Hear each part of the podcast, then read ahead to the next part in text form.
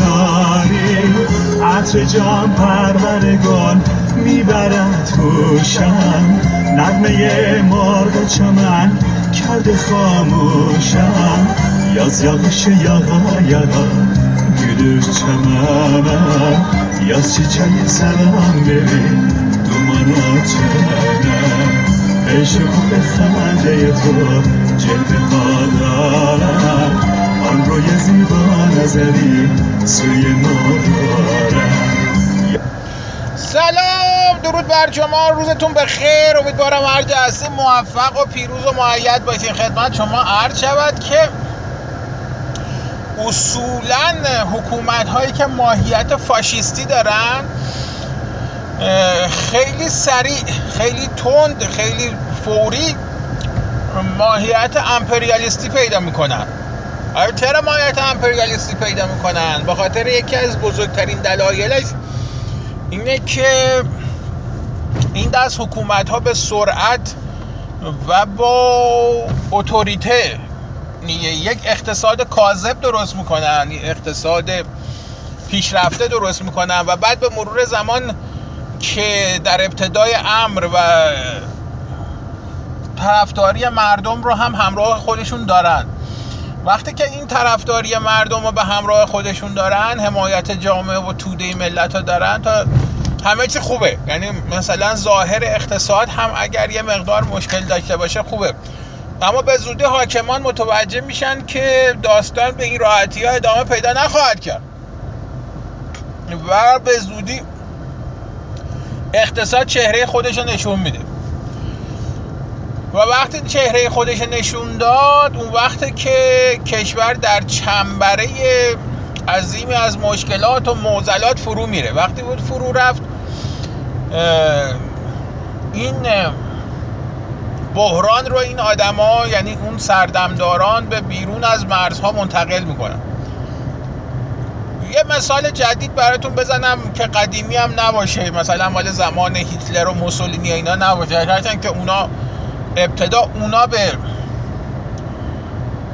امپریالیسم گرایش پیدا کردن. اما یه مسئله جدید بزنم یکی از بزرگترین دلایلی که ما رفتیم به سمت بحران سوریه سوای تمام بحثای عقیدتی یکی از بزرگترین دلایلی که رفتیم این بود که از شر تعداد بسیار زیادی از افرادی که خیلی دوگ بودن خیلی طرفدار خشونت در اعمال حاکمیت بودن خلاص شد. یعنی چی؟ یعنی که یه سری آدم بودن که اینا به محض اینکه داستانه. یعنی حاکمیت برای اینکه این آدما رو از شرشون خلاص شه یکی, از دلایلش. برای اینکه از شر این آدما خلاص شه وارد بحران سوریه اینا همه یکی یکی رفتن اونجا کشته شدن شهید شدن. به آرزوهاشون رسیدن و خلاصه افقی برگشت. اما چهره حکومت های فاشیستی وقتی وارد عصر امپریالیسمشون میشن کاملا متفاوته با اون چهره قبلیشون. یعنی شما آلمان 1900 مثلا 36 آلمان 1938 اگه نگاه بکنید این یه تفاوت ماهوی یه تفاوت عظیمی مثلا با آلمان 1941 داره. با آلمان 1943 داره. چرا داره؟ به خاطر اینکه اون موقع وقتی نگاه بکنید از وصف آلمان مثلا 1938 همین که یه خبرنگار آمریکایی توی گزارشی که از آلمان میده میگه که لاکردار عین کندوی زنبور اصله که تو کندوی زنبور اصل دیدین یه دونه زنبور بیکار نیست. همه دارن کار می‌کنن همه دارن تلاش می‌کنن. یه آلمان این بابا آقای آدولف هیتلر تبدیل به این کرده. اما این آلمان چهار سال بعد تو اوج جنگ جهانی دوم دیگه اون آلمان قبلی نیست. هنوزم شکل و شمایل کندوی زنبور اصل داره اما اون چجوری بهتون بگم اون رفاه اون آسایشی که مثلا در 1936 1938 آلمانیا داشتن دیگه نیست. یعنی اینکه مثلا وقتی که آنشلوس اتفاق افتاد الحاق صورت گرفت و اتریش شد جزوی از خاک آلمان تابستون همون سال فکر کنم 1937 38 باشه. صدها هزار آلمانی تو این کنار دریاچه های بزرگ و معروف اتریش رفته بودن برای خوشگذرونی برای تعطیلات نمی‌دونم عید نمی‌دونم تعطیلات تابستونی. اما در 1940 و نمی‌دونم دو 43 دیگه این خبرها نبود. کشور آلمان در واقع هم فقط کندوه بود. یه کندوی زنبور 24 ساعته هفت روز هفته نمی‌دونم 365 روزه سال هیچ تعطیلی نبود. همه باید کار می‌کرد همیشه همیشه هم باید کار می‌کرد و این خمیر مایه است. یعنی این جزء اجزای تفکیک نشدنی فاشیسمه. حالا شما یه هرگز در تاریخ فاشیست ها دست به مثلا بمب اتم پیدا نکرده. اما اگه مثلا فاشیست ها دست به این همچی چیزی پیدا می‌کردم یقینا تعاملشون با دنیا زمین تا آسمان با اون چیزی که در خلال جنگ جهانی دومم اتفاق افتاد تفاوت می‌کرد.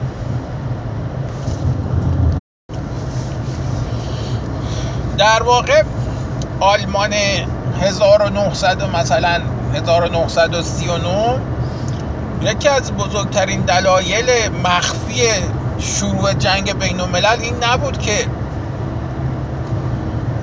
آلمان به دنبال مثلا ناسیونالیسم بود. کما اینکه مثلا فون هایک همون زمان اثبات می‌کنه که آلمان اصلا نه دغدغه یعنی نه ملت آلمان نه دغدغه ناسیونالیست دارن نه دغدغه مثلا شکست در جنگ جهانی اینا مشکلشون چیز دیگه ای حالا شما رو ارجاع میدم به خوندن مقاله فون هایک اما مسئله ای که هست این وسط اینه که یکی از بزرگترین دلایل که هرگز در موردش حرف نزدن نمی‌زنن هم اینه که آلمان می‌خواست بحران را به خارج از مرزهاش منتقل کنه و با این کار کرد.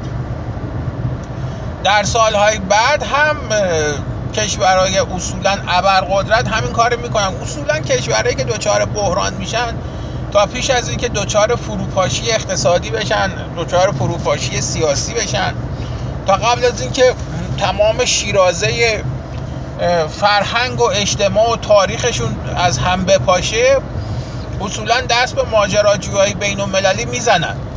اینا دنبال این چیزا میرن. فرقی هم نمی‌کنه که حالا فاشیست باشن یا مثلا نمی‌دونم کاپیتالیست باشن. مسئله اینه که اینا بحران را منتقل خواهند کرد به بیرون از مرزهاشون. حالا هر چقدر قدرت یه کشوری هر چقدر قدرت یه حکومتی دولتی قدرت نظامی و سیاسیش و نمی‌دونم اقتصادیش بیشتر باشه بحرانهاش بزرگتره. و این بحران ها رو صادر می‌کنه. توش هم شکی نیست. در این بین کشورهایی هم هستن که دوچار اصلا مشکل عظیم ساختاری یعنی از اصلا ساختارشون مشکل داره. مثل مثلا کشور ما. ما هم تا یه حدی بحران هامون منتقل می‌کنیم به بیرون از مرزهامون. اما فقط تا یه حدی می‌تونیم این کار بکنیم. بیشتر انجام بدیم خود این عامل فروپاشی میشه برام یعنی آلمان هیتلر هم تا زمانی که می‌تونست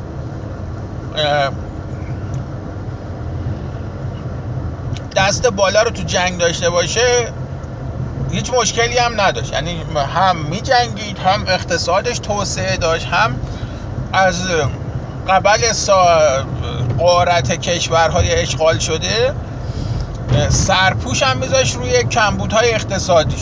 یعنی مثلا وقتی فرانسه اشغال شد تقریبا از 1941 به بعد یه آماری هست که میگه فرانسه روزی یک میلیارد رایش مارک ازش خارج می‌شد. یعنی آلمان ها معادل روزانه یک میلیارد رایش مارک از فرانسه چیز میبردن بیرون. منتقل می‌کردن به کشور خودشون و در این بین نکته جالب قضیه اینه که شما نگاه می‌کنید ببینید که کار در نهایت به جایی می‌رسه که آلمان ها تا خر و گاو و گوسفند و نمی‌دونم اینا هم توی فرانسه پیدا می‌کنن همه رو برمیدارن می‌برن. یعنی دیگه کار به اونجا می‌رسه که کامیون میبردن گاوا رو از ملت می‌گرفتن میذاشتن عقب نمی‌دونم کامیوناشو منتقل می‌کردن داخل خاک آلمان می‌برن اونجا. تا روزی که فرانسه به کمک کشورهای خارجی و با کمک کشورهای خارجی از سلطه آلمان ها آزاد شد. اما این فرافکنی ها کلا به یه نقطه ختم میشه و اون نقطه فاجعه است. چرا به فاجعه ختم میشه؟ به خاطر اینکه مشکل بزرگ حکومت های ایدئولوژیک اینه که نمی‌تونن از درون بحران ها فرار کنن. هی تو عمق بحران ها فرو میرن. یعنی چی؟ یعنی مثلا شما اگه نگاه بکنید مثلا شاید امریکا برای انتقال بحران های داخلی به خارج وارد مثلا جنگ ویتنام شد. اما وقتی وارد جنگ ویتنام شد اون زمانی که دید که این جنگ خودش داره تبدیل به یه بحرانی میشه که تمام هست و نیست آمریکا رو می‌تونه خودش فرو ببره سیاست مداراش به مختزای زمان و مکان حتی اینا اومدن از این خارج شدن از جنگ خارج شدن اومدن بیرون. یعنی یه حتی برای یه لحظه فکر اینو نکردن که حالا مثلا پرستیژ ما چی میشه؟ حالا آبروی ما مثلا چی میشه؟ اما کشور اما حکومت های ایدئولوگ اینجوری نیستن. حکومت های ایدئولوگ همه چیز رو به سرنوشت خودشون گره می‌زنن. یعنی چی؟ یعنی که مثلا اگه شما برید نگاه بکنید می‌بینید که مثلا در خدمت شما عرض شود در روسیه. شوروی وقتی رفت افغانستان کم کم جوری اینو به حیثیت خودش مسئله افغانستان رو گره زد که در نهایت تمام هست و نیست اقتصاد خودش ریخت داخل این کشور نمی‌دونم افغانستان خرج میلیتاریسم می‌کرد که و در نهایت شکست خورده و خائف و خاسر از تو این جنگ اومد بیرون. خب حالا اتفاقا وقتی نگاه بکنید می‌بینید که آمریکایی ها هم شکست خورده و خائف و خاسر اومدن بیرون از جنگ ویتنام. اما تفاوتشون تو این بود که آمریکایی ها همه هست و نیستشون رو تو جنگ نذاشتن و بعد بیان بیرون. یعنی کار به اونجا نرسوندن که حتی همه چیزشون رو فدای مثلا یه جنگ بکنن. در حالی که روسا کردن. یعنی شما وقتی نگاه بکنید فاصله بین خروج نیروهای روس از خدمت شما عرض شود که از کشور افغانستان تا فروپاشی کل اتحاد جماهیر شوروی یه چیزی از که 5 6 سال. در حالی که آمریکایی از 1900 مثلا 75 که از ویتنام اومدن بیرون تا هنوز هم هست هنوز هم ادعای آقای دنیا رو می‌کنه. مشکل حکومت ایدئولوژیک هم اینه. یعنی نه تنها این شما هر چی رو که حساب بکنید هر چیز رو که فکر کنید اینا به سرنوشت خودشون به اون گره می‌زنن. چرا به اون گره می‌زنن؟ چون می‌خوام بگم ما تو همه چیز پیروزیم. می‌خوام بگم ما مثلا تو ایدئولوژی ایدئولوژیمون باعث شد که مثلا تو اینم پیروز باشیم تو اونم پیروز باشیم تو همه چیز ما پیروزیم. ما همیشه سرافرازیم. شما وقتی به هنر مثلا اتحاد جماهیر شوروی نگاه بکنید دقیقا اینو می‌بینید. همیشه مثلا مردهایی نقاشی میشن. مثلا تو تابلوهای نقاشی یا تو فیلم ها یا تو نمی‌دونم تصاویر گرافیکی مردهایی نقاشی میشن که مثلا این مردها خدمتتون آرزم که بسیار قدرتمندن بدنهای ورزیده دارن بدنهای سالم دارن همیشه شادن همیشه خندانن اینا در همیشه دارن لبخند می‌زنن یا دارن میخندن خوشحالن.